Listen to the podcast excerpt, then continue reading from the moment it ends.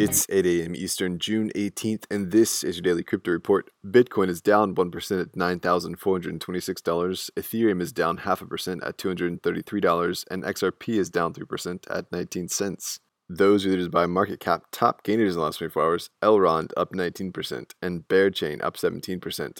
Today's headlines Last week, two Ethereum fees captured the attention of the crypto world. The sender paid close to $5 million to send just over $80,000 worth of Ethereum.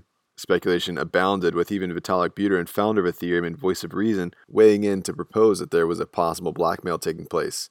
One where a bad actor had gained partial control with the ability to send no effect transactions with any gas price. He speculated that they may have threatened to burn all the funds via transaction fees unless compensated.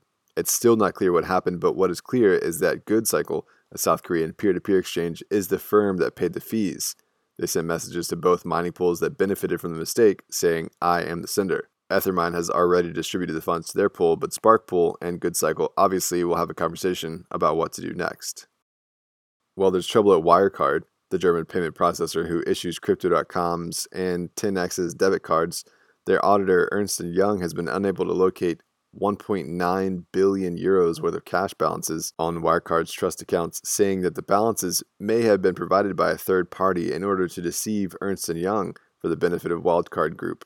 Wirecard said the Wirecard Management Board is working intensively together with the auditor towards a clarification of the situation. Wirecard is delaying their consolidated financial statements for a third time. On this announcement, shares of the company fell by more than 50%, the tie to Crypto.com is just that their MCO Visa card is through Wirecard. CEO Chris Marszalek was quick to assure customers that the debit cards are backed by cash held in another bank as required by the UK Financial Conduct Authority. And finally, the Austrian government is slowing down their contact tracing efforts for the COVID 19 pandemic and are going to include blockchain technology.